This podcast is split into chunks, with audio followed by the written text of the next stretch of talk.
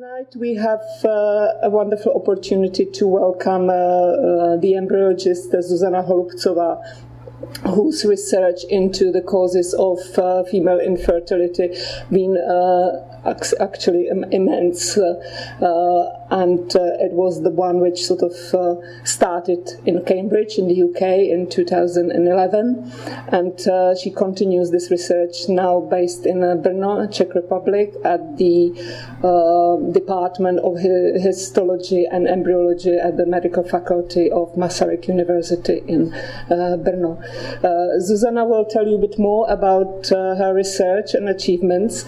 I would just just like to um, uh, draw your attention to the format of the event. She will do her presentation for about an hour and then we'll have space to ask the questions. So think about what you want to ask while you uh, observe her wonderful, uh, wonderful presentation. Uh, as I said, this is the first of the uh, Science Cafe we are organizing, so we will be doing many more. So please follow, uh, follow our program, sign up for the newsletter if you haven't done so yet, and come and to the next one, which will be probably in the end of uh, in the end of May. But now, please welcome uh, Zuzana Zuzana Holubcová. Good evening. I would like to thank for the introduction and thanks for inviting me. First of all, it's great to be here because London is it has a very special place in my heart because I spent here a lot of my free time when I was working in the UK. So it's great to be back. Uh, and thanks, thank you for coming because it's my pleasure tonight to take you to a very dramatic journey and dramatic uh, events which takes place at the very beginning of our lives. Date of birth that's probably seen as the beginning of human life. It has always been regarded as a magical moment, the entry, the arrival of a hu- new human being into this world. It has been celebrated in many cultures. We all remember our date of birth because we are expected so when we are communicating with, uh, I don't know, different regulatory bodies and so on. Uh, some of you might be reading your monthly horoscopes, hoping to learn what's, what's destined to you. Numerologists would calculate what's, uh, what sort of person you are based on date of the birth. Uh, but that's not the very beginning of our lives. Because we are mammals, uh, we do develop inside of the female's womb. Uh, people always knew, always uh, seen that female body is changing during pregnancy, but they didn't know what's happening inside of the womb. And obviously, they were very curious. Uh, so it's not surprising that the very first cell being observed by first micros- microscopist Antony van Leeuwenhoek was a sperm. He was obviously curious what's causing, what's inside of that uh, liquid he produces at the moment of climax. And what he saw was a sperm. And it has been proposed that inside of the sperm, in its head, it's sitting very, very small creature uh, called homunculus, which is which is just a miniature of the human being, and it's growing within female's body. So she serves as a walking incubator. Uh, modern genetics proved that female's contribution is uh, somewhat bigger. uh, it's not that such a long time ago. Actually, for, for me, my parents they had the var- uh, male variant of of the name as well as female variant for the baby they expected because they didn't have ultrasound at the time. Nowadays, if you see this on Facebook, you know exactly what's going on. Okay, they are expecting family.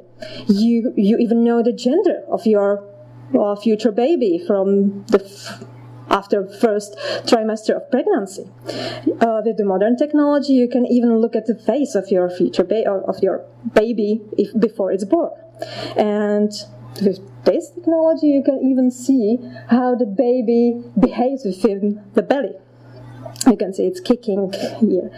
And maybe we will see, at the end of this video, we will see a labor. It's quite drastic, isn't it?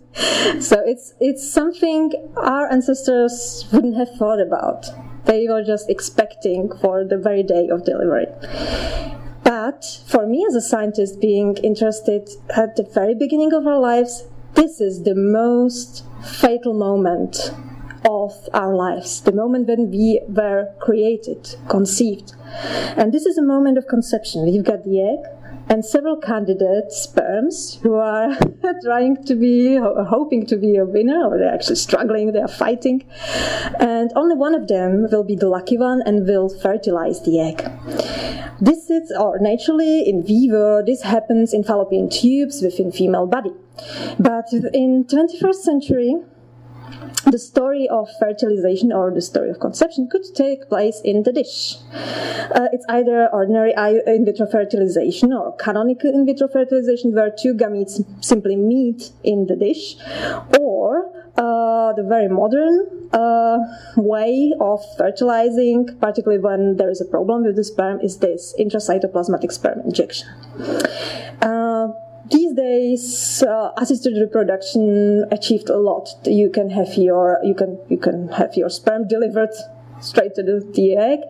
Uh, you can have your embryos or your gametes frozen. You can uh, genetically test it. Uh, but so, so you might be surprised to hear that actually we know very little about human reproduction, and most of what we know it's actually based on animal models. The reason is quite simple. It's very difficult to perform any research in humans, first of all for technical reasons, secondly for ethical reasons.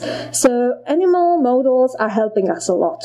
Particularly, uh, the, the most used uh, animal model is, uh, is mouse. It would be nice to perform uh, experiments on pig or cow because you would have barbecue at the end of experiment, but it would it's it's very expensive. So it's it's only for proving principles which were discovered in mice. And it's these animal experiments uh, revealed very in peculiar things about about history of our sex cells because it starts very very early in the development actually our our history of reproduction starts at the stage where we are the embryo. Because that's the stage where so called primordial germ cells do a little trip from developing embryo, that's the embryo, and they do escape uh, early developmental differentiation decisions. Uh, and only later they return to an embryo proper. It's like uh, if you've got a very important meeting where tasks are being distributed amongst workers and you just take a break and you go for a loo. When you are back, you are free of any duties. That's the reason why the, the cells do this, because during differentiation events, they would be given a task. During this excursion, short excursion, they are uh, freed from from these tasks and they do return and they keep uh, very special properties. They do migrate into uh, part of the embryo where future uh, it's called genital ridges and um, this is the place where future uh, gonads uh, reproductive organs will be formed. So it's very early when sex cells are being uh, somehow just uh, set set for their purpose. Here they undergo extensive proliferation, which means that they will make copies of themselves. Uh, cells they do reproduce to make proper copies. They do divide uh, using this this program mitosis, which means that they do duplicate their DNA we've got two sets of chromosomes and uh, duplicating DNA, uh, each chromosome will be formed by two sister chromatids. So We've got two chromosomes here, red and blue, and they are both composed of sister chromatids. During mitosis, these sister chromatids will be segregated. So the, the, the daughter cells are equal to each other, each bearing uh, two sets of each gene. But after several rounds of this regular division, there is another very specialized division taking place, and it's called meiosis. Uh, it's called reduction division, and during this process, first uh, so-called homologous chromosomes because we've got two sets of chromosomes. So every chromosome is, is represented by two copies. And each of the chromosomes is composed of two sister chromatids. But first, these homologous chromosomes are segregated and then they undergo division. So we've got only one sister chromatid in each cell. The purpose of this is reduction of genetic information. So at the end, we've got cells which have only one set of genes. Why? Because they hope to meet another gamete which has only one set of genes, so together they will form again uh, the cell which has two copies of genes. This is called sexual reproduction, and it has been developed by evolution, but it, cause, it causes our, our, us a lot of problems because, let's say, bacteria, they do not need any other bacteria to reproduce, they just do it when they want. For any organisms using sexual reproduction, it's more uh, difficult because they have to find a partner. So, what's the advantage? The main advantage is the combi- new combination of genes, new combination of chromosomes, because having two set of genes uh, and 20, uh, 23 uh, uh, chromosomes within one set uh, of, of, genes, we've got really high number of possible combinations of new chromosomes. So that's the advantage. We can create new variants which might be uh, advantage, advantages to, to environment which is continuously changing. Uh, so the program is the same for uh, is the same for all sex cells, but at least when it comes to reproduction, there is differences between genders. In spermatogenesis, uh, the process uh, follows the basic scenario, and after mitotic divisions, we've got meiosis producing four so-called haploid cells from one diploid cell. So we've got four sperms from one pre-ancestor. But in oogenesis, uh, the process is somewhat, somewhat it somewhat differs. We've got one primary oocyte which divides into big cell, primary oocyte, and one adjacent cell, adjoint cell, and that's a small polar body. Uh, normally, when cells divide, it's, it's uh, the distribution of cellular mass, mass, is equal.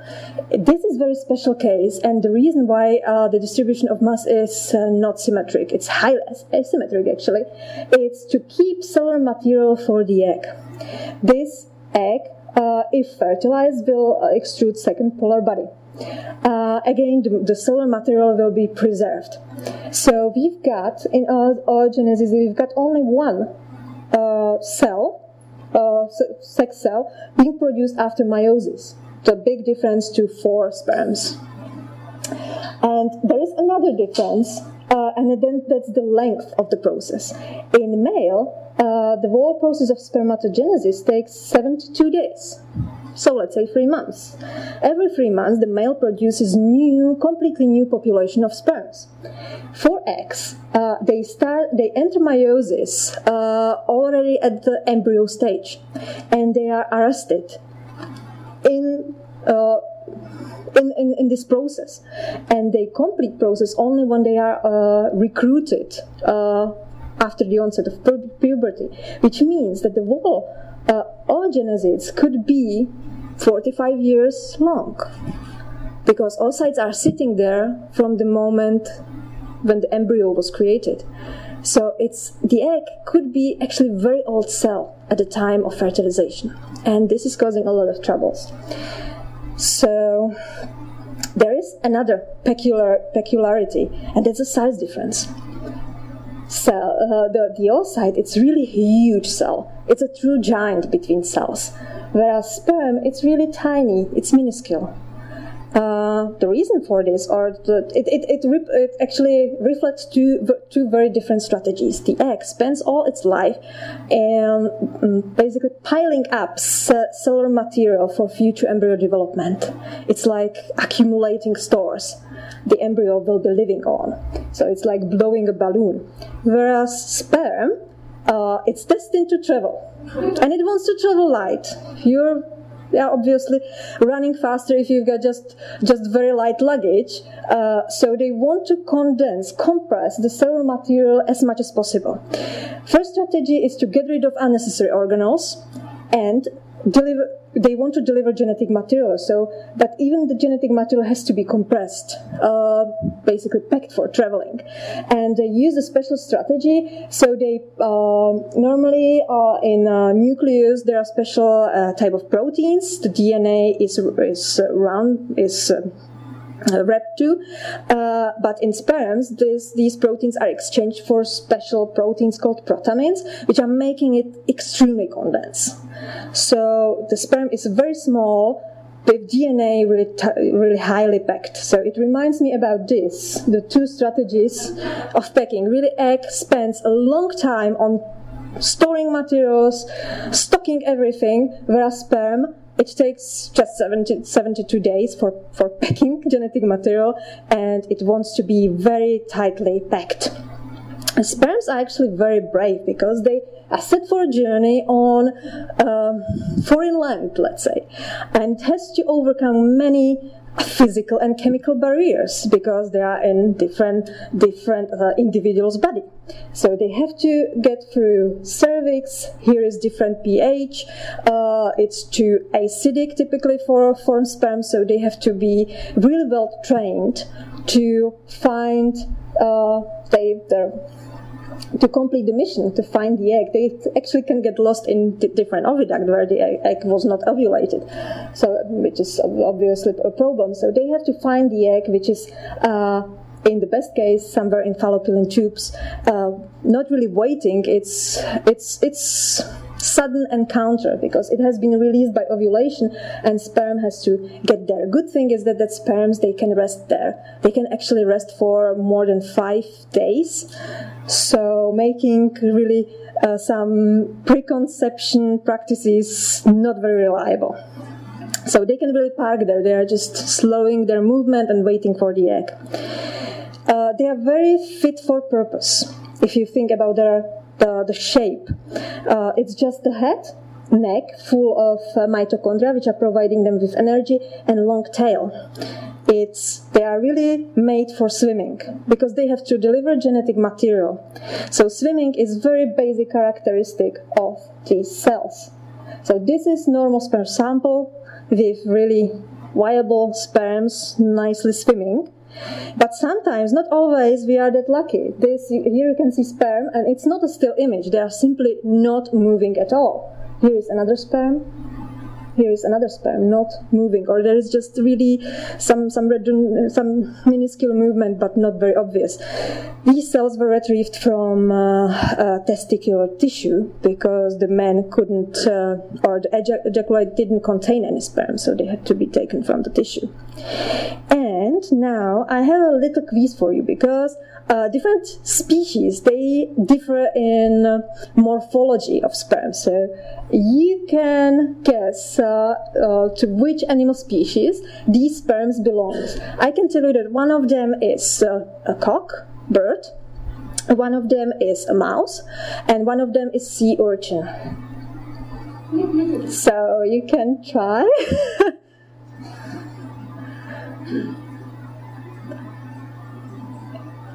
cock. no. no. Any other bets? Which one is mouse? Uh, no. Mouse is very very typical.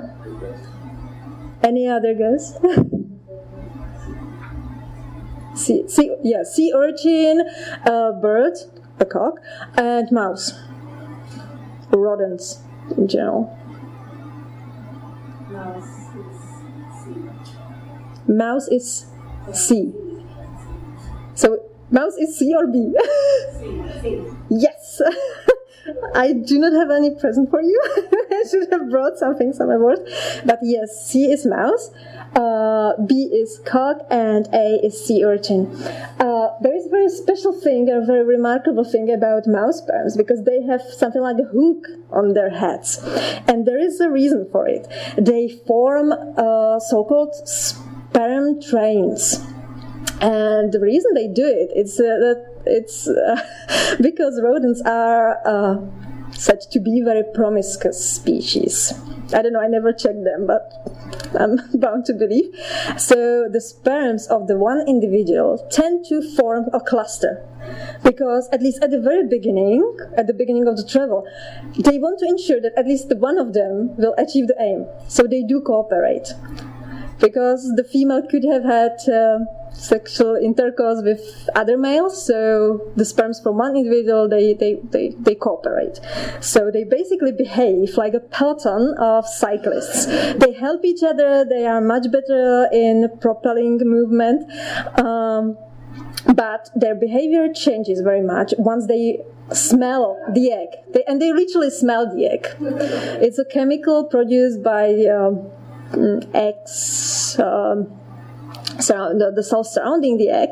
And once they feel it, once they smell it, they start to behave differently. And it's like a female walking in the in the bar. Uh, the friends will start to compete with each other. They want to get her. So the same is with sperms. And how about eggs? They are always seen as very passive in this. Like sperms are competing. Sperms they have to uh, find them and they have to fertilize. But how about eggs? They are just passively ovulated.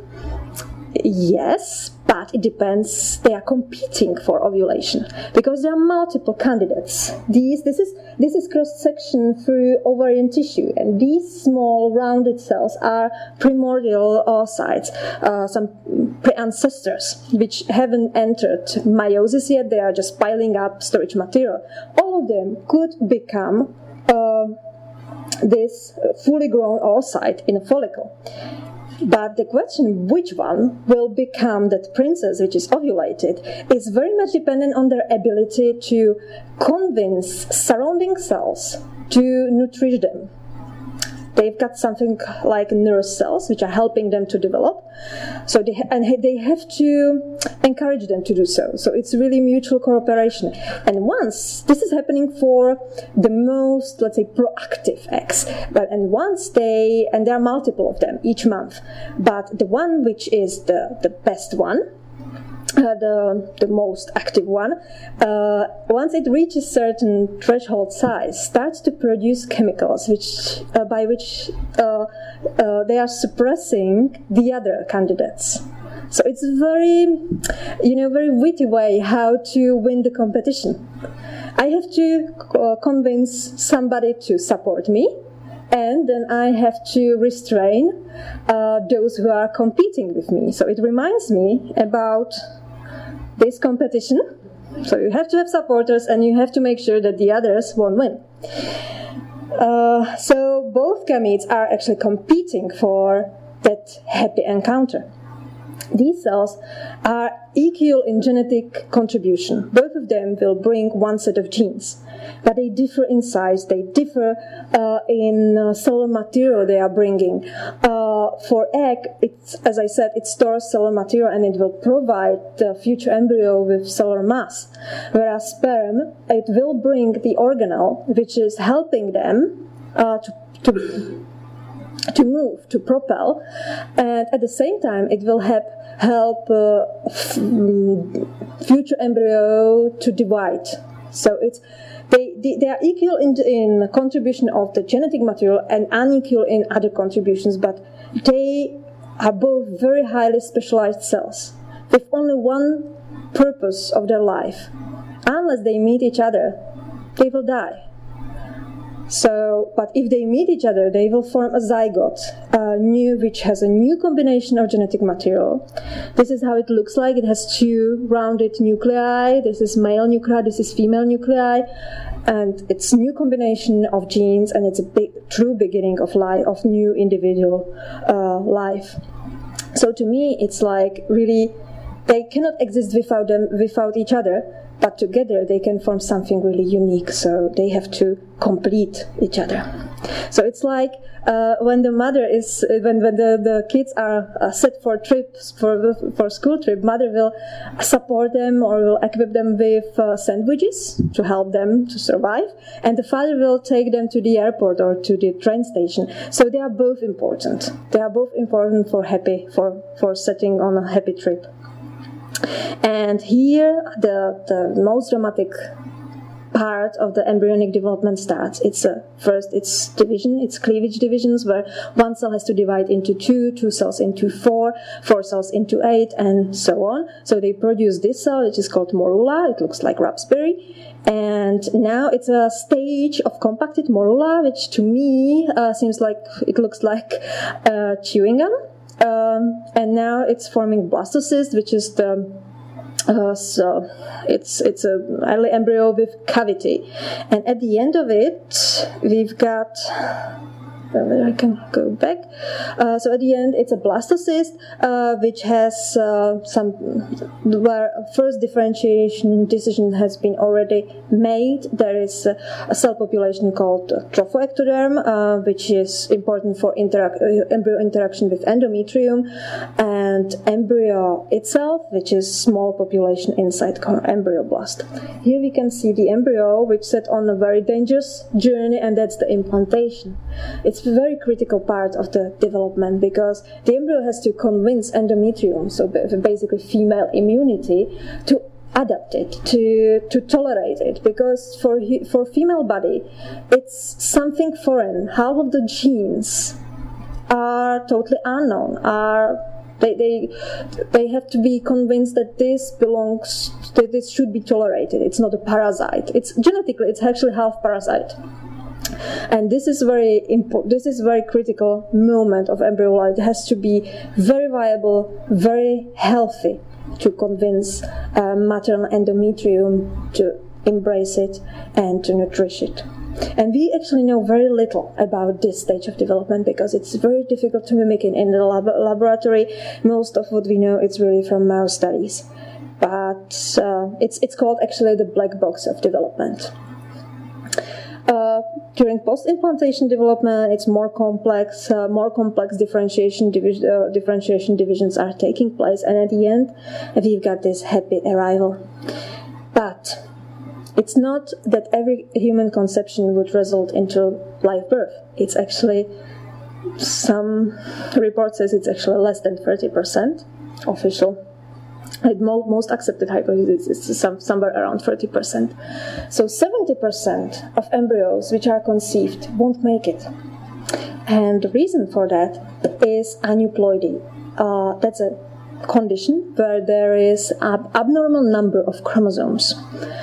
And this condition uh, is very frequent in early stages of development. Later on, it's rather rare. The incidence is rather rare. Um, we know that there are some medical conditions or disorders when um, babies are born with extra chromosome, but there are only three of them. We've got 23 different chromosomes from 23 chromosomes within one set of genes, and only three of them, three autosomes, are uh, if they have extra copy are somewhat compatible with life. Uh, probably the most known is Down syndrome, which is a trisomy of chromosome 21, which means that there are three chromosomes 21 instead of two copies. Then there is Edwards syndrome, trisomy of chromosome 8, and Patau syndrome, trisomy of uh, chromosome 13. Uh, these two are, uh, the babies could be born, but they do not, typically do not survive longer than three years.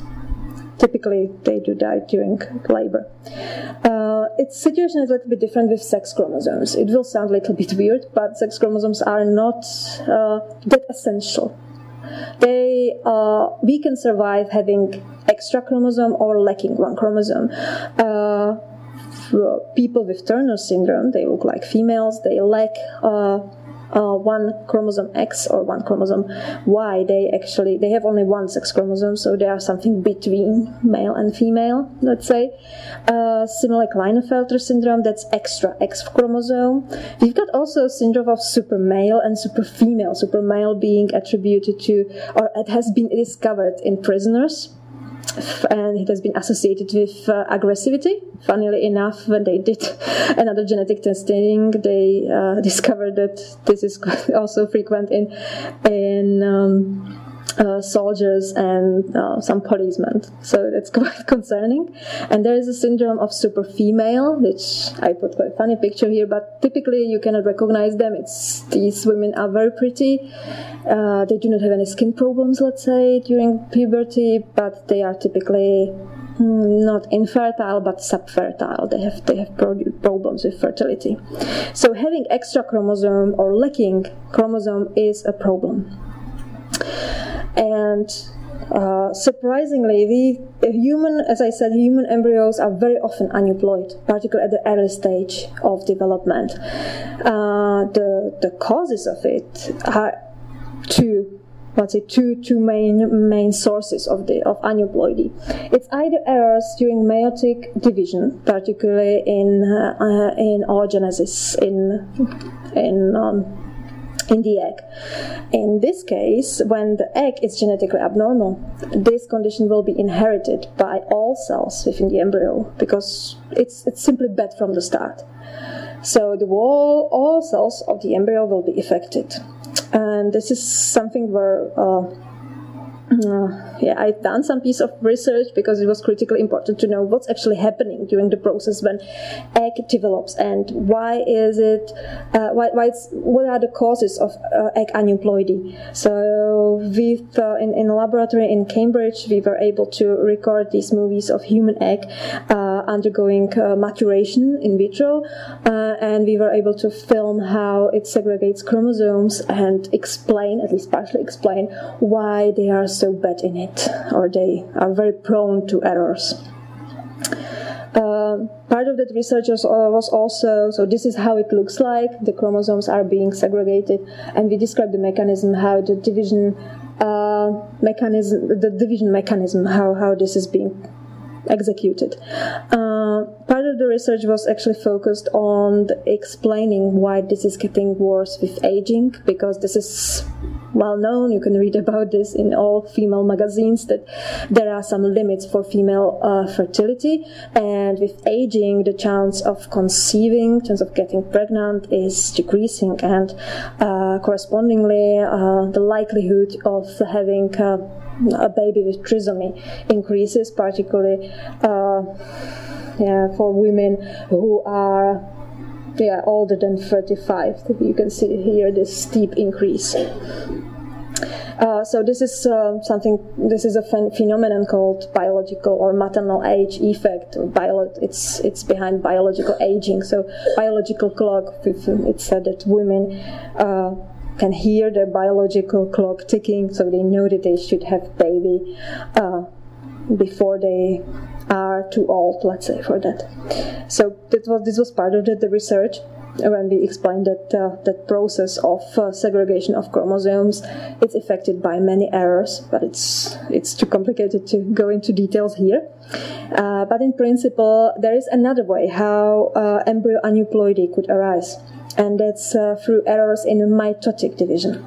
In this case, uh, the errors happen slightly later, which means uh, that only some cells might be affected. Uh, eventually, uh, we can have a so-called mosaic embryo in which some cells are genetically euploid, they are fine, and some of them are genetically abnormal. And it will depend, um, it, uh, it will depend on, on the ratio of those normal and abnormal cells, whether the embryo will survive, whether it will be viable, whether it will implant, and whether it will develop to the term. Uh, just to explain what's happening there, so this is how normally cell divides. This technique is called live imaging, and you can see chromosomes and mitot, uh, mitotic spindle, the aperture which is uh, dividing chromosomes. So the normal way is to divide into two cells. So all behaving cells do so. But sometimes uh, you can see cells which are dividing into three. Let's tend to do so. Yeah, it's dramatic. We'll see in a moment. It's still struggling, but eventually we will get there. Yes. So we've got three cells instead of two, which means that the number of chromosomes in these daughter cells won't be right. It won't be the, the, the number we are aiming for. And this is a problem, and this is actually happening in human embryos as well. This technology was used to film uh, human embryos. So this is normal division, and you will see uh, chromosomes being divided in cleavage embryo, and which will eventually make a blastocyst. So there will be a small cavity inside. This this technique is really powerful, and it reveals a lot of details about embryonic development. So this is how it should look like, but sometimes we can see this. First, already first division is erroneous. It, it's aberrant. And that's obviously a problem. This technique, live imaging, it's invasive. We have to introduce fluorescent markers to visualize structures which are otherwise invisible. And that means that these embryos or any cells, they cannot be used clinically. So what we are left with in the clinics is a new technique of non-invasive monitoring of preimplantation development, and this uses only transmitted light. So it's um, it's very gentle to the embryos. It doesn't harm them. Uh, so we can so we can watch them divide. And this is yeah, and here you can see the very similar thing. The the first cell divided into three cells, uh, then the two cells fused, and both cells divided into three daughter cells again. So this is real case, real patient case. So we've got instead of four cells at this stage, we've got six cells. This embryo is genetically abnormal and won't develop. Uh, this technique has really opened up new opportunities for clinical usage because monitoring preimplantation development, we can not only learn much about how human embryos develop, but we can also help patients. Uh, we can help to decide which embryo is suitable for transfer and for which it's rather risky because it might be aborted or the, um, we could actually introduce some genetic disorder. Um, yeah, is just explanation that with abnormal division we can have a cell, uh, we can have embryo which has cells which divided normally and cells which divided abnormally. The funny thing is, or confusing thing for the embryo clinical embryology is that they, these embryos they might look totally normal. Uh, because normally without this technology which has been only recently introduced they only checked how embryos look like at a certain time points so they assessed morphology only. They didn't know anything about dynamics of the division. They couldn't watch the whole continuum of uh, the of the development, and sometimes this morphology could be very misleading, uh, because being obsessed just with the beauty, with the appearance, uh, we might make very bad decisions because very nice embryos are very often aneuploid. So this hunt for beauty. Uh, may not be the right thing for clinic for clinicians because something which is beautiful may not be robust and viable enough. Just a small example, these embryos, they do fulfill criteria for good development because here we've got two pronuclei, here we've got several cells at morula stage, and here we've got blastocyst with the cavity and very nice defined embryoblast, embryo proper. But these are just snapshots and I will show you the video of the full development and it's it was visible that the pronuclei was not the right size and the division was irregular at the very beginning here it's visible that these cells uh, let's play it again yeah it's irregular division and these cells will be actually extruded from embryo body they are not viable all this part so just the appearance uh, at certain time point does not give you the, the same amount of information as uh, filming. So I'm really, really excited to work on a project where we are looking at embryos, and even if we are not visualizing structures like with live imaging, we can still learn a lot from transmitted light. And I hope it's gonna be another piece of stone into big mosaic of uh, of the mystery of human development because we still know very little. And uh, particularly IVF uh, industry these days, it's really uh, very hasty in introducing new techniques without uh, uh, actually working on broadening our basic knowledge about about nor- about normal human development. one remark I wanted to make here is that I belong to a generation which was educated we had lessons of uh, sexual education, let's say, and we were warned, we were told how not to get pregnant. Uh, but we were not warned that uh, fertility doesn't last forever. And uh, so many people in my generation are now surprised that when we finally want to settle and have a family, it may not be that straightforward as we thought. Uh, it's sometimes so many couples have to approach IVF clinics and uh, to have a baby. It's I'm sometimes reading that there is an epidemic of uh, infertility, but uh, I would like to point out that infertility has always been here. The old cultures they worshipped goddesses of fertility. Uh, there are still shrines uh, where you can you can um, pray for having baby. Uh, even in history, there were wars for kings not having heirs, and some queens lost their heads for not producing a healthy child. Uh, we even eradicated, almost eradicated, some animal species in our hunt for uh, reproduction and sexual uh, libido, let's say, and it was it has been also inspiration for uh, for literature or culture. Uh, and it has been accepted that infertility uh, is uh, God's will, and nothing can be done about it. Until this man challenged this view, this very dogma, and he helped patients who had problems to conceive to have a baby. Uh, his name is Robert Edwards, and he worked in Cambridge, and it's a really great. Uh, figure to be followed, I think, because uh, he uh, did a lot of research in mouse and he uh, really sacrificed his own life to help to deliver this technique uh, to clinical practice. He was awarded Nobel Prize. Uh, on this picture, he is holding a newly born Louis uh, Louise Brown, who was uh, she was born in uh, actually 40 years ago. She very recently, or in August, she she celebrated 40th anniversary, and on this picture, she is already with her son, who was conceived naturally.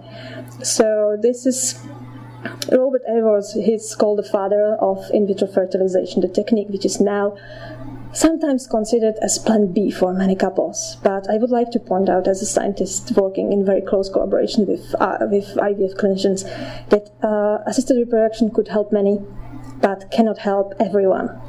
We are still know very little, and it's really heartbreaking to say patients who somewhat didn't expect that there might be a problem, and if there is a problem, we can help them. But we cannot. That we still know very little, and simply there is no there is no help. And finally, I would like to point out that the baby is not something you can click collect online, something you can claim.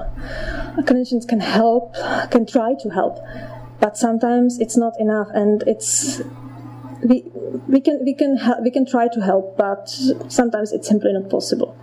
So it's it's not a product to be purchased. Uh, as a take-home message, I would like to point out that uh, we sometimes take for granted when a healthy child is born. But from what I told you tonight, uh, it's the the healthy baby, the, the delivery of healthy baby is rather off chance the likelihood is actually quite quite small, 30%. So if it happens, we should be really happy because it's it's it's it's not something which comes on its it's it's uh, something extraordinary. And I will finish with this uh, joke for embryologists, and I would like to thank you for your attention. I'm happy to take your questions.